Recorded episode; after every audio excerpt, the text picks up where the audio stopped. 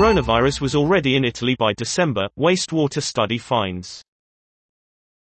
Scientists say samples from Milan and Turin showed virus traces long before cases were confirmed.